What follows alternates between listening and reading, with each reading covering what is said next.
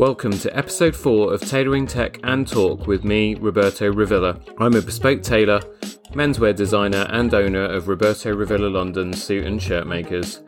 This week it's a tech focused episode for you as I'm joined by my good friend Rick Patel to discuss all things Apple, including our experiences with the iPhone 12, AirPods Pro and Max, Apple Fitness Plus, and a review of the current iPad lineup. Enjoy!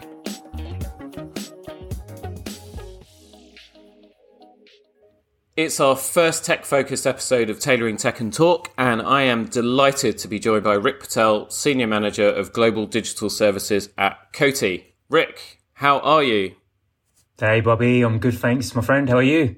Yeah, good, thank you. It's the weekend. Uh, I really appreciate you giving up some time this morning to have a chat with me. How's uh, how's the last week been for you? I know the kids went back to school a relief for me personally. So they're back at school, so I can concentrate on work. And to be honest, the entire week has been extremely busy, but I've been looking forward to today. Brilliant. So I'm just going to tell our listeners what your company does. Coty are a global beauty company, so that's fragrances, skincare, and cosmetics. They have a portfolio of top luxury brands, including Alexander McQueen, Burberry, Calvin Klein, Chloe, Davidoff, Gucci, Hugo Boss, and Kylie Jenner, to name just a few. But we're not here to talk about any of that. Today, Rick and I are going to get into a few Apple related things. Apple have been the inextricable link between Rick and I since the day that we first met, which was Friday, the 25th of March 2011, so nearly 10 years ago.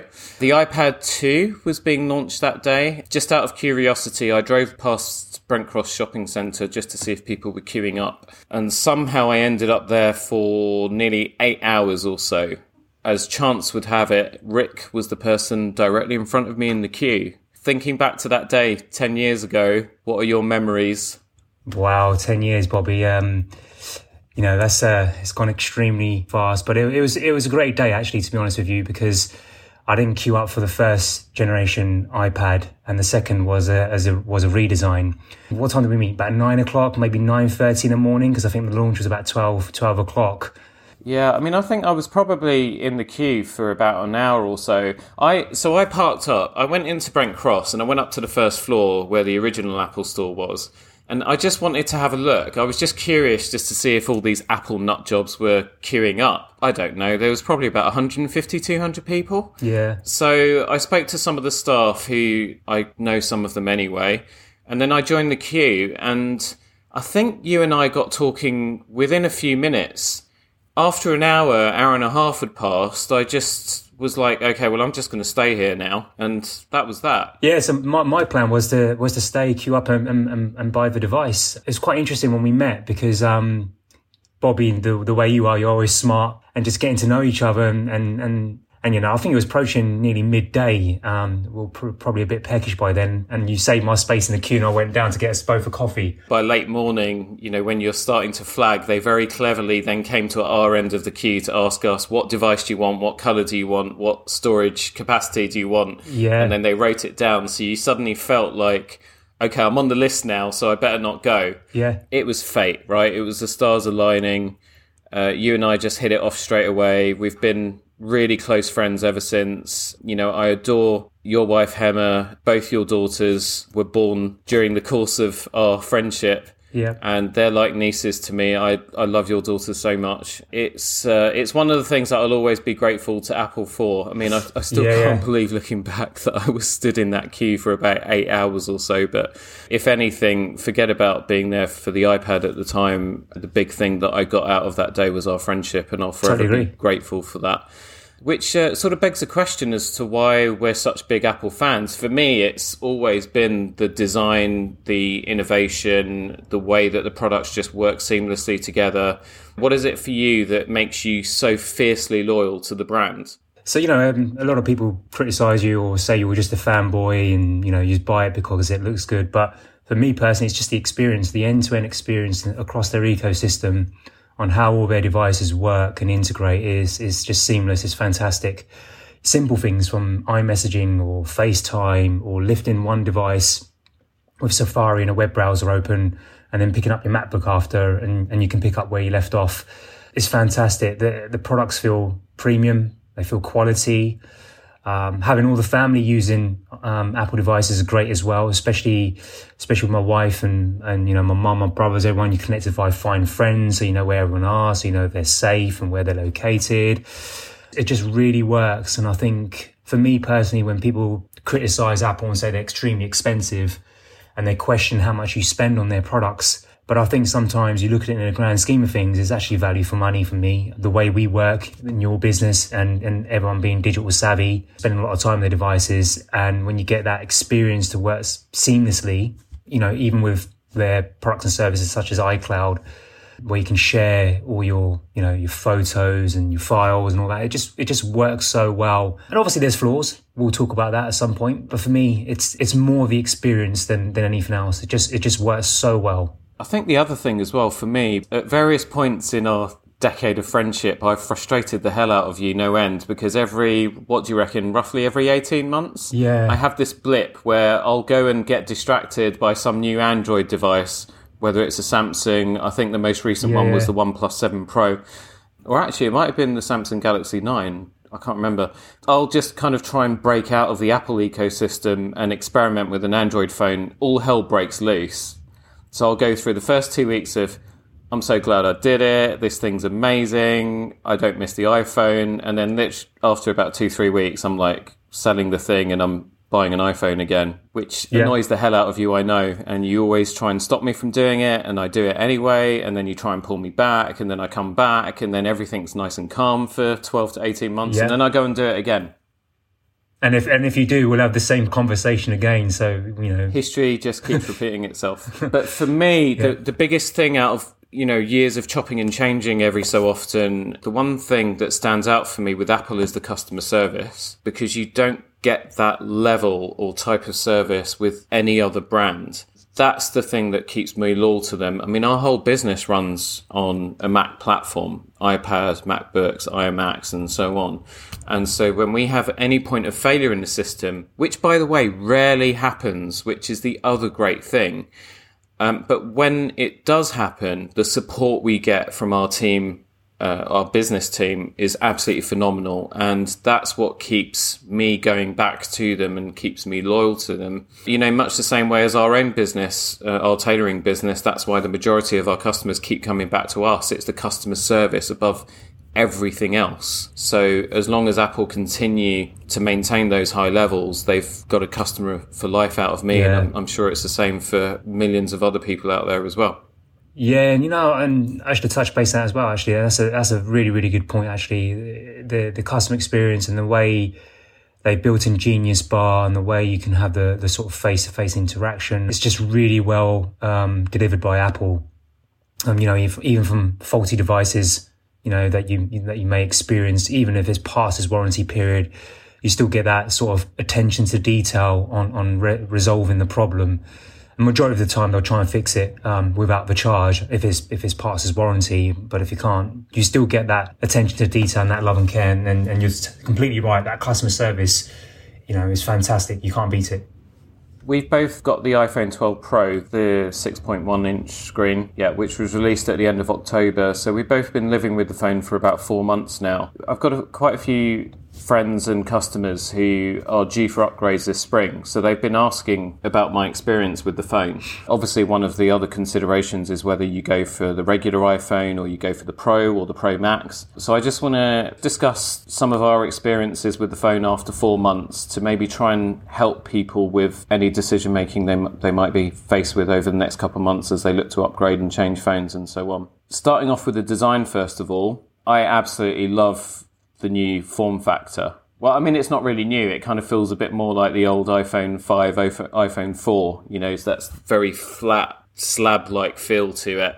It's thinner than last year's iPhone 11 Pro, but somehow because of the way that they've machined it, it feels slightly bigger and a little bit more substantial. Yeah. How have you been getting on with it? Because I know you had the Max before and you didn't really get on with the size of that. So you were, I think you've been quite happy to go down to a slightly smaller phone touching base on the 11 Pro Max first, you know, I found that pretty large having that for the year. And I know we do, talked about not upgrading uh, last year, but the, the, the 12 Pro, in terms of the size. It's the it's the perfect size for me. I think this is the size that I would always want for a smartphone. As you mentioned, the flat design, you know, the flat screen, it's absolutely perfect. You know, everyone talks about refresh rate and 120 hertz. You know, all the Samsung phones have this now, all the new phones, and the iPhone is still 60 hertz. But if you look at it from a an experience perspective, it's still responsive, it's still fast, still works pretty well in, in daylight. The night mode, new technology around the camera with LiDAR, which we'll discuss as well. It's, it's just, it's fantastic. But in terms of the design, it feels more natural to hold now. The curved design of 11 was a bit slippery, I think. But uh, you know me, Bobby, I just prefer using this phone without a case. It just feels so natural to hold and it, just feel, it feels more premium the design and the feel of this handset demand, and the look of it as well, demands that it's not used with a case. But then at the same time, it just feels so gorgeous. Yeah. I would just be mad if I dropped it. I've got Apple Care Plus on this thing that I'm paying monthly for. I'm on the subscription version of Apple Care Plus. So it doesn't matter if I drop it but I would just be mad with myself if I did. So I'm glad to say after four months, there's not a chip, scratch, or dent in my phone. I've managed to not have any accidents yeah. with it. Uh, but I am using a case. I'm using one of the new MagSafe sil- compatible silicon cases that Apple have produced. And they're, for me, they're the best cases that Apple have produced to date for any of their phones because they don't really add much bulk to the phone itself the only problem that I find with them is that the silicon it's got quite a lot of friction to it. So when I'm trying to get it in and out of a pocket very quickly, that can be a, a little bit of a niggle. But yeah, I am using a case with mine because I'm just so petrified of dropping it and smashing the thing to pieces. Although the new glass that they're using on the screen is meant to be four times tougher than what they were using before. But I really, really do not want to put that to the test. Yeah. Are you, are you glad you didn't get the uh, Pro Max then? I am because um, I've not really noticed a difference in screen size. I my one worry was having had a Max phone for such a long time now since the I think it was the iPhone six that was where they first brought out a much bigger screen.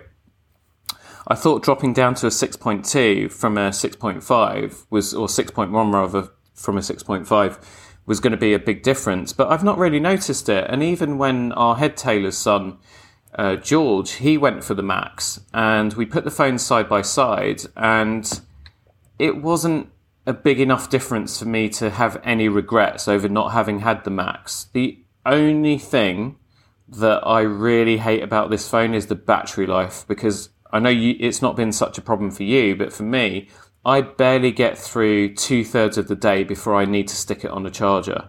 Um, the battery in this phone is two and a half thousand milliamp hours or thereabouts, compared to I think it's four and a half thousand on the Pro Max. Uh, and in last year's Pro Max, it was the same. It was the it was around about a four and a half thousand milliamp hour battery, and that would easily get you through a day, no problem at all, even with heavy use. Whereas on this thing, it's very rare that I will get through a full day without having to charge the phone or top it up at some point. And that's the only point of frustration for me. But then when you think I've got plenty of chargers lying around the house, if I'm working at my desk in the afternoon, I just I don't even think about it. I just plug it into a lightning cable that tends to be hanging off there. And then I've got the MagSafe charger in the bedroom, and then I've got a wireless charger in my car. So whenever I pop it down in the car, it, it gets a bit of a top up anyway. So in the grand scheme of things, I guess it's not a problem. But where I would be worried is when I start traveling again and I'm sat on a plane for a few hours and, and then I get the other end and then I don't have time to really plug plug the thing in, I'd be quite worried about how I'm going to get through a full day. So I think for anyone who's who's quite busy uh, running around all the time, uh, especially when we start getting back to normal and people are traveling again, I'd probably recommend that they go for the max if battery life is important to them.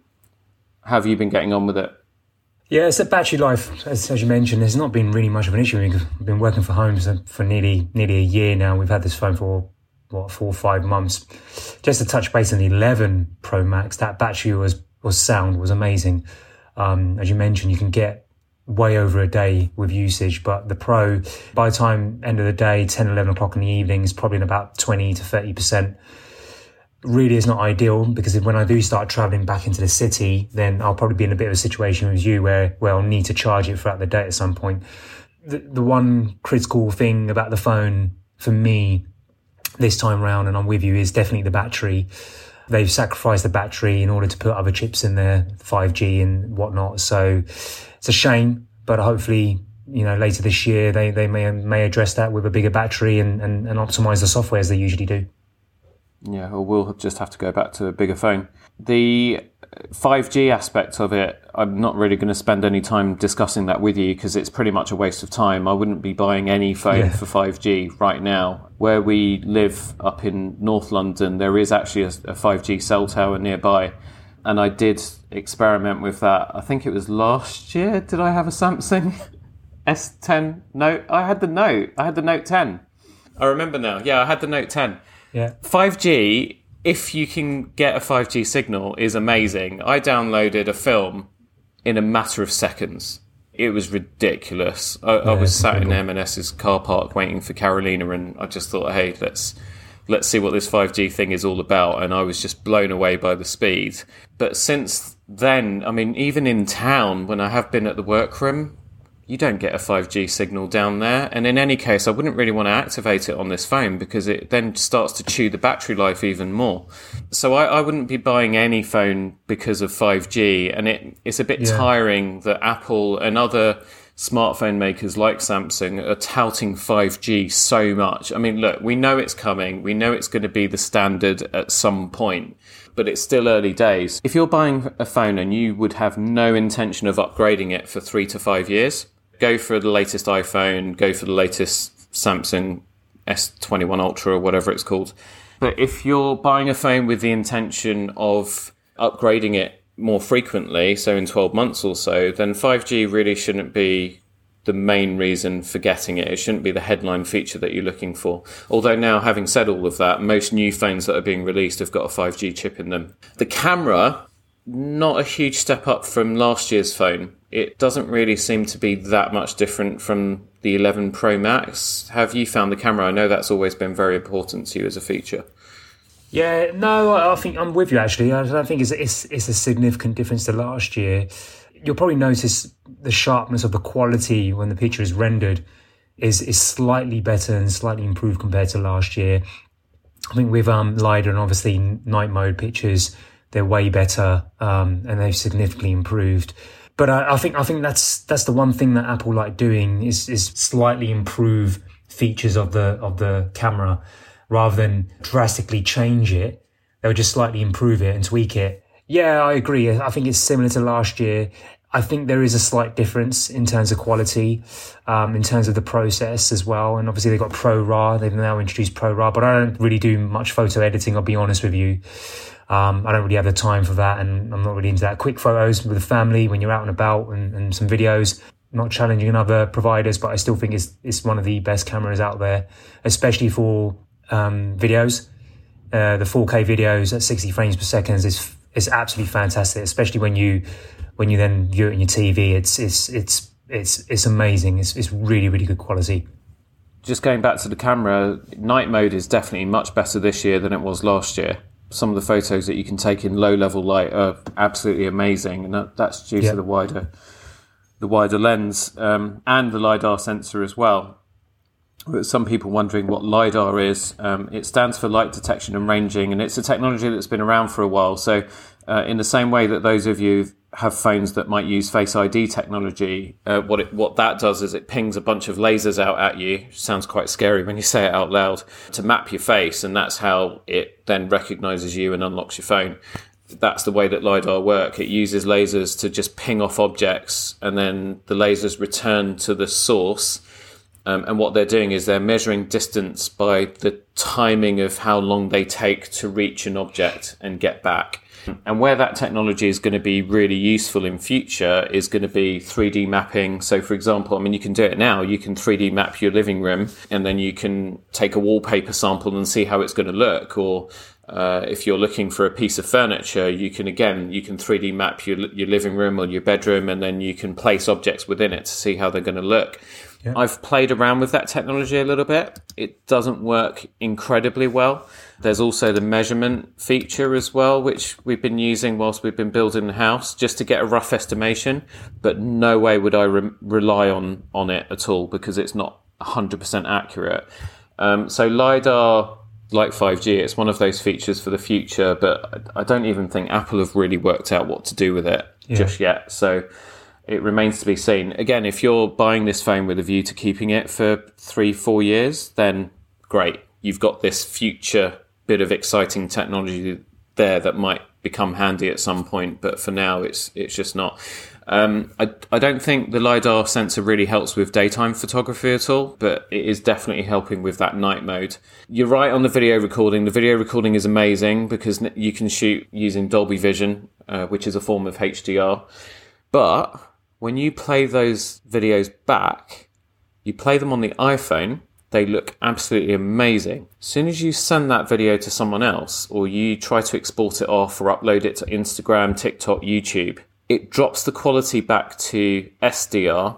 So the difference between HDR and SDR, Dolby Vision HDR gives you up to around 700 million colors, and SDR is 16 million colors. Now, to regular users, that's not going to make much difference. But as an example, filmed an Air- AirPods Pro Max uh, unboxing video last month, and I never released it. When I look back at the video footage on my iPhone, which is what I shot it with, uh, so I shot it with a combination of the 11 Pro and the 12 Pro. My wife has the 11 Pro, so I shot from two different angles, and the the footage is amazing. It's crystal clear, the colors pop, everything looks crisp, and it just looks great. Really professional. As soon as I exported it out, it just looked grainy in comparison and there was a lot of noise and I couldn't understand why and it was when I did my research that I realized the HDR feature is great. If you're filming with a view to viewing back on the iPhone itself, you don't lose anything. But as soon as you send that video off the iPhone to somewhere else, it drops the resolution down. So it's one of those paradoxes, right? The iPhone screen does look gorgeous when you're watching HDR content, but it's like well what's the point? Because the whole point of shooting in glorious 4k with those that many colors available is to view it back on the biggest screen that you can and um, you yeah. can't really take full advantage of that. So I, I don't know if other manufacturers will start to tune their devices whether they're all going to sort of change their technology to take advantage of this but at the moment, it's uh, basically shoot it on your iPhone, enjoy enjoy it at its best on your iPhone feature, and that's slightly disappointing.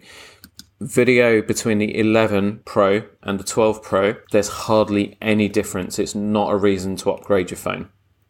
Yeah, I agree. Totally agree. Totally agree. MagSafe. So it was a feature that when I got my phone, I bought the MagSafe charger with it straight away, and I just fell in love with it I told you about it. You were really skeptical, but you eventually gave in and you bought a MagSafe charger as well. How'd you get on with it? You know, people say it's gimmicky and all this sort of stuff. It's, it's, it's fantastic. It just works so well. Clicks onto the device extremely well. You know, you talk about MagSafe, and a lot of people will be critical saying it's only 15 watt max per charge but um, it's better for your battery life um, and it's more efficient as well in terms of charging the device. So you get longer optimization with your battery uh, as, as it ages. But in terms of that, the actual product and how it clicks onto the device, it's fantastic. So thanks for recommending that because I was I was skeptical about it at first. And I think I ordered it, what, two or three weeks after you originally had it. And likewise, I have it in my room and that's the way I charge my phone in the evenings. And it's absolutely brilliant. I think it's, I think it's got, a great potential for the future because if they do go with a portless feature for the phone, MagSafe is pretty cool. A lot of manufacturers are now building a lot of accessories for MagSafe as well for, for the cars, in home. It's got great potential. Did you buy yourself a wallet, Bobby, by the way?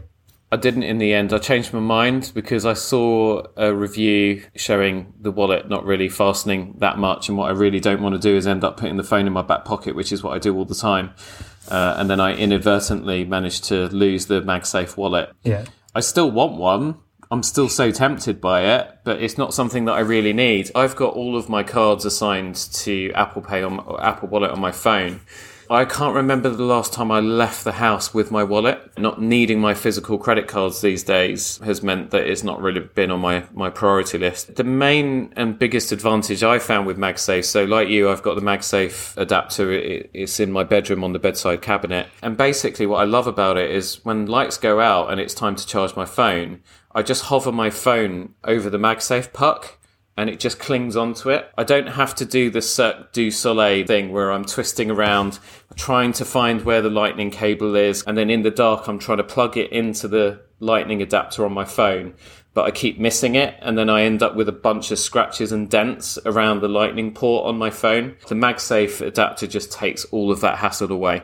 Just float it over, it clings to the phone, starts charging, a nice little indicator comes up on the screen to tell you that it's charging, and you get that really lovely sound. I know my phone is trickle charging through the night, and when I wake up in the morning, I just literally pick it up and I run off. I'm also excited to see what they're going to do with uh, other MagSafe accessories in the future, but I think it's a brilliant addition to the technical features of these phones. I'd really love to see them introduce it on other devices like the iPad.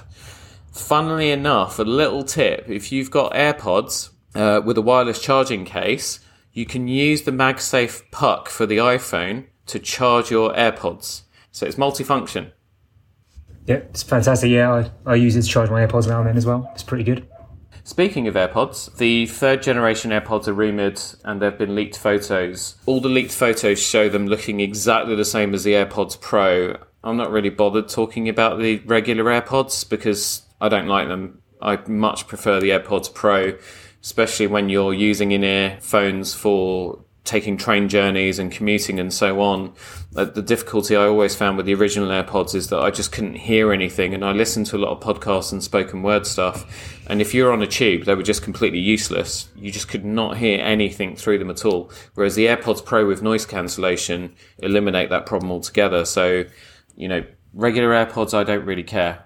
No, I don't. I'm with you. I don't care about the regular AirPods because we both purchased them um, they've never stayed in our ear. Then we've had to buy third party products to the the in ear buds so they stay in our ear. And you know, then there's an additional accessory that you have to carry, and it just never worked. But the AirPods Pro, um, when they were released, I think they were released in 2019, right? October 2019. So it's the second year a couple now. Years, yeah. Yeah, yeah, they've been they've been a lifesaver, especially noise cancellation when traveling the tube. Um, but just day to day at home, actually on calls all, all day, every day through Microsoft Teams is fantastic battery life, you know, we could we could always talk about battery life. You know, you only get three stroke four hours, but within ten minutes, you get you know you get at least another an hour's worth of juice. But I use them Monday to Friday all day, charge them throughout the night, and they're ready to go first thing in the morning in the case. And if I have to charge the case throughout the daytime, then I'll charge it and I'll plug in the AirPods in, in between. Uh, they're comfortable, they're light, it doesn't even feel like they're in your ear, to be honest with you. And again, it's, it's part of the experience, it's, it's, it's seamless, it's, it's very, is very simple to set up, very simple to use. Spatial audio now as well for movies and music is, is fantastic as well. So it's a great experience. I like my AirPods Pro. The problem that I have with them is that they just keep falling out of my ears. They're better than any other version of AirPods before them. I look at people weirdly when I when I'm out and about and I see people wearing AirPods, and I'm wondering how some of them are even running in them. And basically, you have this thing kind of at the front of the ear just before your cheekbone called the tragus. And people that have that seem to be able to hook the AirPods in and they just don't fall out no matter what they're doing. With me, I don't have that. Even my AirPods Pro, even using memory foam tips, the damn things just keep falling out of my ears. So I got the AirPods Max in January and I tend to use those more than my AirPods. And also, they just save the pain that you get on the inner ear from using the AirPods day after day on continuous calls as well. So I can see you wearing your Pro Max, Bobby. How are you finding them? I love them so much. We've got two pairs in the household now. Uh, I've got them in space grey for myself, and I've got them in silver for Carolina. And she's someone who hates using over ear headphones but even she's admitted that the sound quality in them is phenomenal. And she started using them for uh, phone calls and also uh, sometimes when she has to listen to things for proofing and that sort of stuff. And, and she really likes them. I don't think she's going to use them every single day because she just doesn't like things on her head. But the fact that she does like them and she doesn't want me to send them back is, is a good sign. For me personally, I use them every single day. I've always struggled with over and on ear headphones. So I've had every category of over ear headphones under the sun. I've had the Sony's, I've had the Beats, all versions of.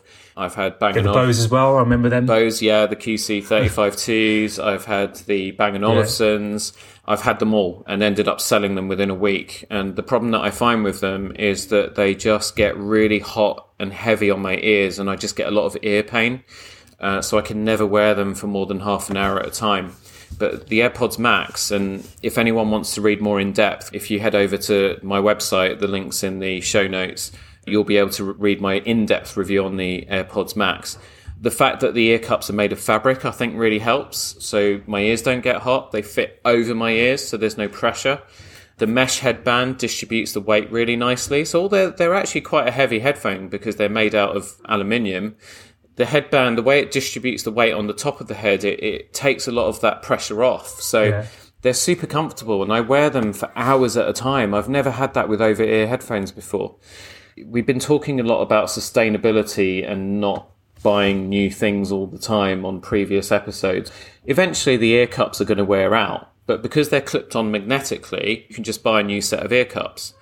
The other thing that you can do now as well, you know, when you get your iPhone or your iPad, you, it comes with that little thing that you can take the SIM tray out with. And there's a little hole. If you push the pin in, it actually detaches the aluminium ear cups altogether from the headband. So potentially you can replace the headband as well. Yeah. Which I think is such a cool feature. So it means that any problems that you have, the ear cups themselves, the fabric starts to go, replace them uh, if the headband starts to go or you damage it, replace it. Yeah, I could see myself having these for a very long time. I'm not interested in looking at other over ear headphones now. These are just great. One thing I just wanted to mention that's been heavily documented and criticized is is the bra or the purse, should we say, which is the case. What's your experience like with the case compared to other manufacturers where they have a, a proper case where you can securely protect your headphones? Okay, the case probably I had exactly the same expression when I got these out of the box and I, I first held the case in my hands because a lot of reviewers you see on YouTube, uh, they sort of look at the case and they almost toss it behind them. And I pretty much did the same thing. I was like, what the hell is this thing? And what the hell were Apple thinking? As I've lived with the device a lot more. So the, the, the case is necessary because the AirPods Max do not have an off button they only go into a very low power standby mode. And to get them into that mode, you either have to leave your phones lying around for a while and after five minutes they'll power down, or you put them straight into the smart co- So let's call it a smart cover. Let's not call it a case. So you put them into the smart cover and it puts them into standby mode. It protects the cups, not entirely. It probably protects them about 90%. And I would not be confident about putting my AirPods into a bag but then at the same time, other headphones that have the traditional fully protective case, that case adds so much bulk to the headphone. Half the space in your bag is used up. So I can kind of see Apple's thinking because if I was going to put these in a bag using the smart cover, they would just slot neatly into one compartment. But then at the same time, you're right, they don't offer that all round protection. So I have bought a third party case. It's Zozotop, I think. And that's what I will probably use if I ever need to put these into a bag to travel with. But yeah, look, you know, the smart case at, at the start, you, are thinking, what the, what on earth were their designers thinking? But I've not really found it much of a relevance. Let's see, when we get out of lockdown and when we're able to start traveling again, and when I can start flying backwards and forwards to places like Frankfurt and Madrid, um, maybe I'll tell you then how I'm finding it. But at the moment, I've not found it a massive issue. I still get confused every time I, I look at it as to what they were thinking, but it is what it is. The joy that I get out of the headphones themselves makes these kind of an irrelevance. So, you know, the, the headphones for me are so good and I've had so much value and joy out of them and so much use out of them. I use them for phone calls all the time now, so I almost don't really use my AirPods Pro much anymore. Obviously, I use them for listening to music. Yeah. And then the other day, I downloaded Tenant, Tenant, Tenet on my iPad uh, and I watched a few of the action scenes from that to test the spatial audio on these. It absolutely blew me away. It was absolutely phenomenal.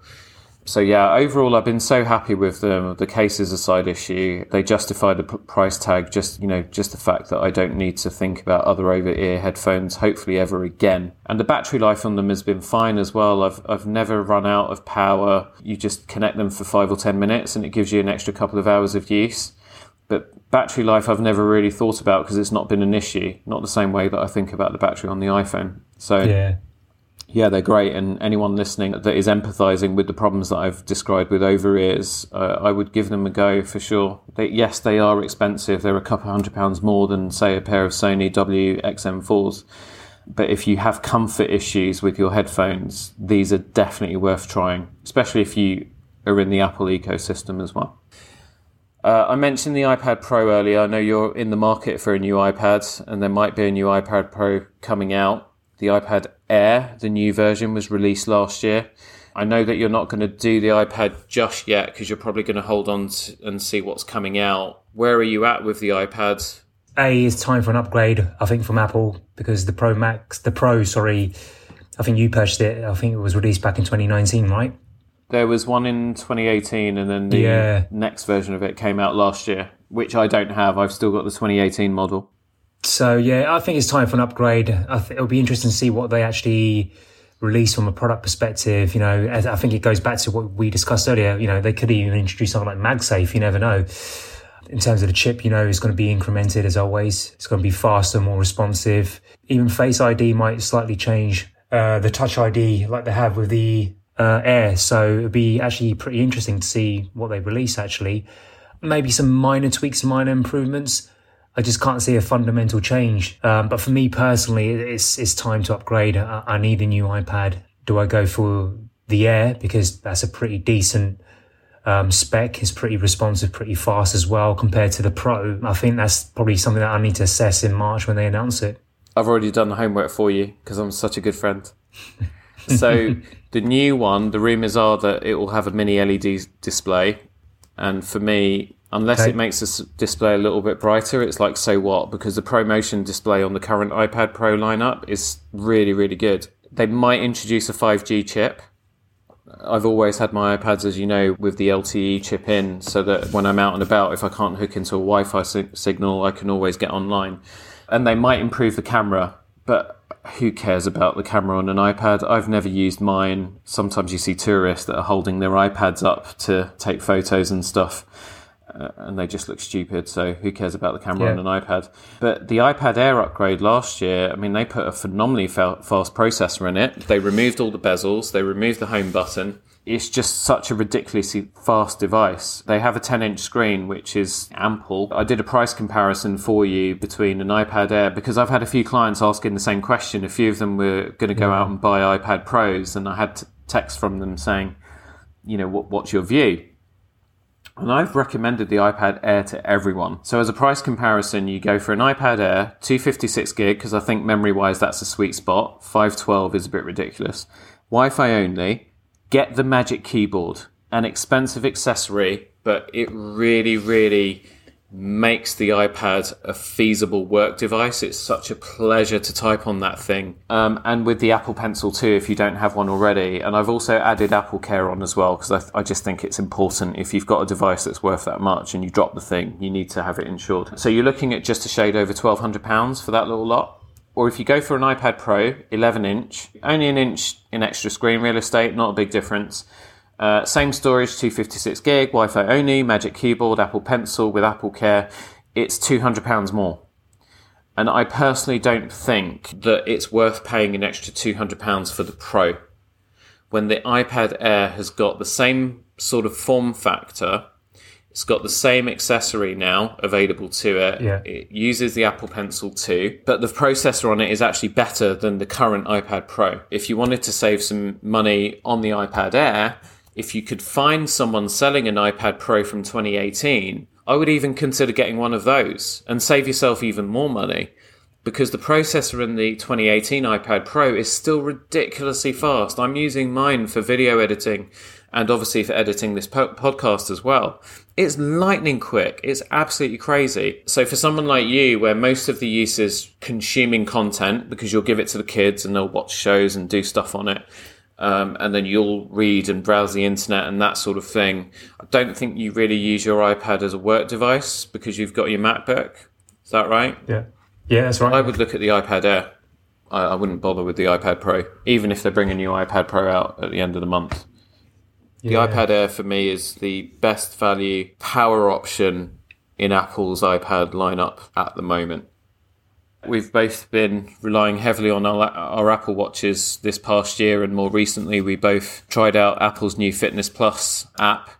Uh, you upgraded to the Watch 6 a few months ago. I've had a few customers asking if that device is worth upgrading to.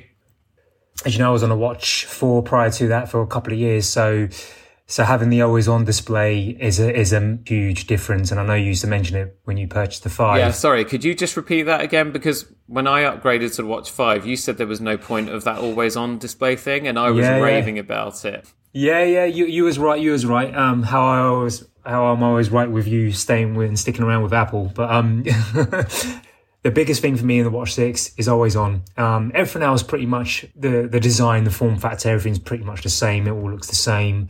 Um, I think this is slightly thicker, maybe because of the new sensors, but the the always on display makes a huge, huge difference.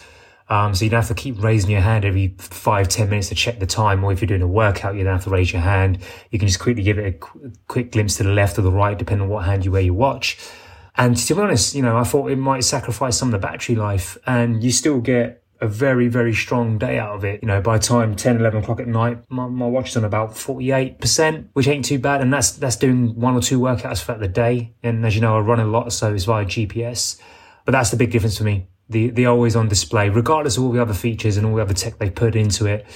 I'm not too fussed about the battery. I don't mind charging it every night. I have no issue with that. Feels like a proper watch now. I mean, that was the thing for me. Like when you're in customer meetings, and invariably they tend to run over. It's very rude when you lift your hand up to. Yeah, exactly. It's really blatant. Um, our listeners can't see what you did there, but it was literally that raising the phone to your, uh, the watch to your face to activate the display and check what the time is. Um, and that's Yeah, very, very rude when you're in a person to person meeting. But the always on display means that you can just have a really quick, cheeky glance and you know what the time is.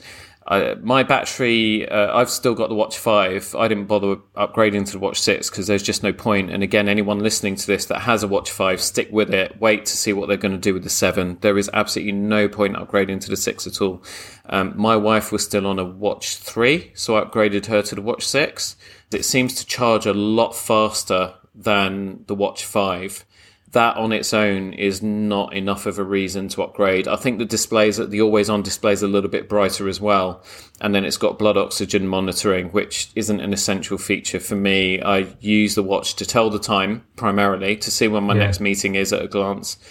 And uh, also to uh, for, as a fitness tracking is the primary thing. So I use it when I go cycling. Now I, I don't really use my bike computer anymore. And obviously I'm now using Apple Fitness Plus as well, which we'll get into in a minute. If you've got an Apple Watch 4 or earlier and you're thinking about upgrading, the Watch 6 is definitely a worthy upgrade. But if you've got a Watch 5, stick with it for the time being and just wait until we see what they're going to do with a possible Watch 7 later on this year. I agree. But Fitness Plus, though, Bobby, Yeah, so you started using Fitness Plus just a little before I did, and I think you were doing some of the HIIT workouts on that. We should probably tell people what Apple Fitness Plus is because not everybody knows. Yeah, so Fitness Plus is a, is a new feature that they've built in into their software. You need to have an Apple Watch um, in order to use the service. It's built as part of their fitness app, and they've got how many instructors? Probably seven, eight, maybe 10 based in LA, um, and they have exercise activities from yoga to core to strength, from treadmill, cross training, HIIT workouts, as you just mentioned. And every Monday, new content is released with new workouts from those fitness instructors.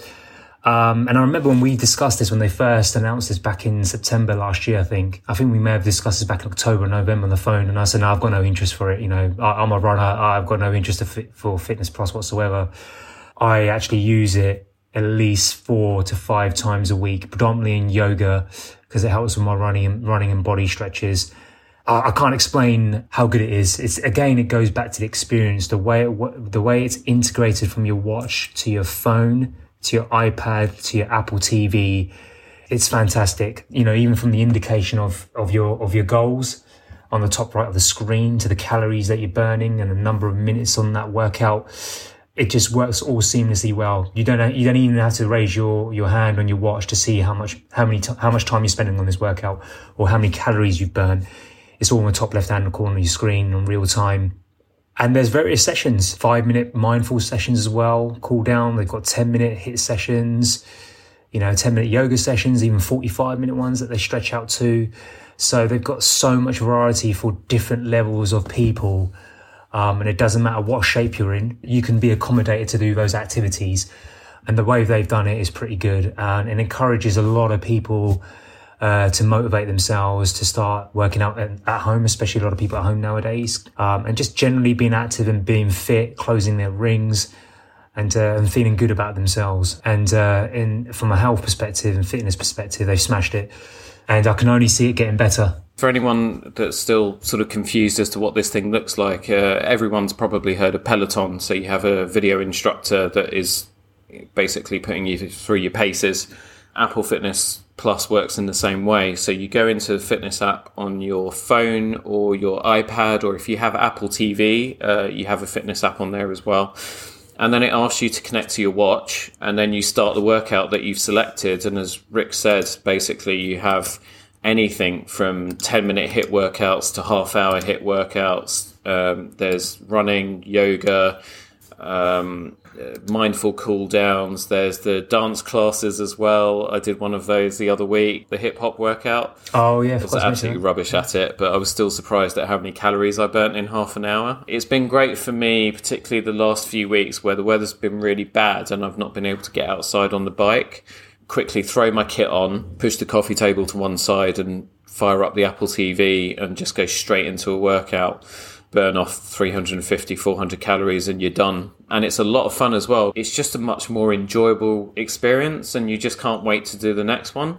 I, I love it. I recommend Apple Fitness Plus to anyone that's got an Apple Watch and, and is in that Apple ecosystem. The benefit of it is you can just do it at your own time, your own leisure, whenever, you know, first thing in the morning or in between meetings just before lunch, evenings, whenever. Just do, do your own leisure. You don't have to stress out by getting changed or going to the gym or wherever you need to go to do some do some exercise and be active. And um, one more thing to add as well, you've always got free instructors. So you've got the main lead.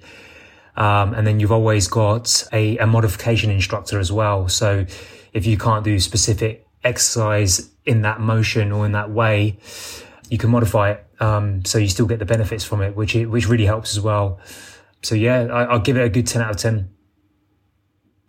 So Bobby, not long now. Uh, rumors are that 23rd of March, I think it's a Tuesday, another Apple event. You know, they had about four or five last year. We've got another one this year.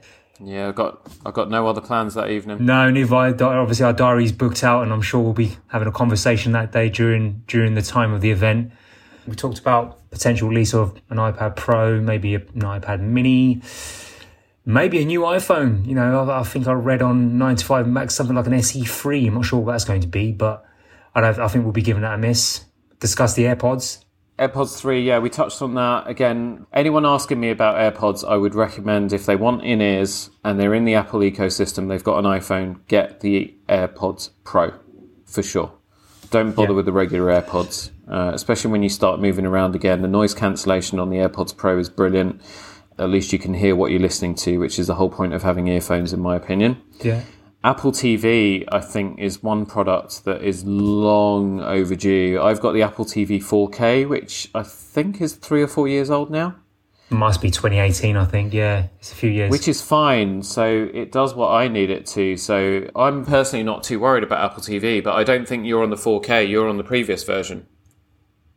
Yeah, yeah that's correct. Yeah. So um, I'm I'm long overdue an upgrade for the Apple TV. So I'm actually looking forward to seeing what they're actually going to release. Um, it'll be interesting actually because the 4K one is pretty decent as it is. Yeah, it's brilliant. I mean, if you can, I think I said this to you a few weeks ago. If you can get your hands on one, go for it. It's fast, it's responsive. The picture quality it outputs to my. I've got a Samsung curved HDR TV Everything looks phenomenal and beautiful on it, unless on the gaming side of things they were going to turn it into a Nintendo Switch type device, in which case I would be I would potentially be interested. Uh, but for anyone that's got anything older, doesn't have an Apple TV 4K, I think it's definitely worth looking at. I mean, is the Apple TV is it still relevant though? When you think that they've now made the Apple TV available as an app on Sony televisions and Samsungs, when you need to access your iTunes content, it's all there. You don't physically need an Apple TV really, unless you want to enjoy Apple Fitness Plus content on a big screen. Why is the Apple TV still relevant? It's a good debate actually because um, the next release on iOS, you'll be able to obviously AirPlay Fitness Plus onto your TV for that the TV that's AirPlay enabled. Why would you need a, a, 4K? Um, why would you need an Apple TV? Sorry.